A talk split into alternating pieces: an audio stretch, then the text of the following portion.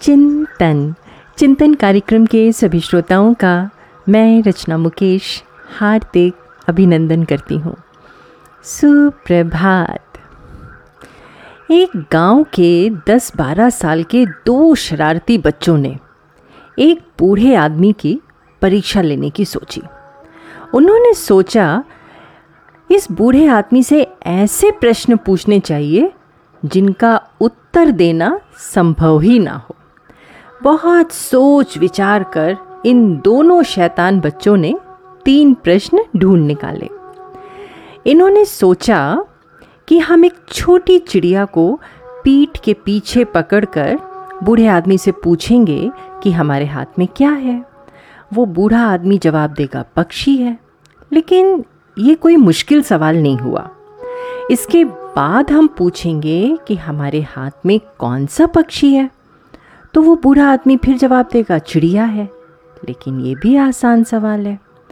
इसके बाद का तीसरा प्रश्न निश्चित ही इम्तहान लेने वाला होगा। इसके बाद हम पूछेंगे, ये चिड़िया जीवित है या मरी हुई है? अब अगर उसने जवाब दिया कि मरी हुई है तो जवाब गलत होगा, क्योंकि चिड़िया तो जीवित रहेगी। और अगर उसने कहा कि जीवित है तो फिर जवाब गलत होगा, क्योंकि तब हम उस चिड़िया को वहीं के वहीं दबाकर मार डालेंगे। दोनों बहुत खुश हुए, क्योंकि उन्हें प्रश्न ही ऐसा मिला था जिसका कोई भी उत्तर गलत होने वाला था। फिर एक छोटी सी चिड़िया लेकर ये दोनों बच्चे उस बूढ़े आदमी के पास पहुँचे। और जैसा उन्होंने तय किया था, अपने हाथ पीठ के पीछे रखकर उन्होंने पहला प्रश्न पूछा। बताइए हमारे हाथ में क्या है? उस आदमी ने तुरंत बताया, पक्षी है। उत्तर सुनकर बच्चों को अचरज नहीं हुआ। उन्होंने दूसरा प्रश्न पूछा, कौन सा पक्षी? तुरंत उत्तर मिला, चिड़िया है। इस उत्तर ने भी लड़कों को चकित नहीं किया।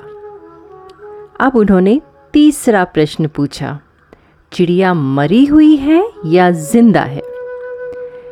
पहले दो प्रश्नों के उत्तर देने वाला वो अनुभवी आदमी इस बार थोड़ा सा रुका, शायद सोचने के लिए।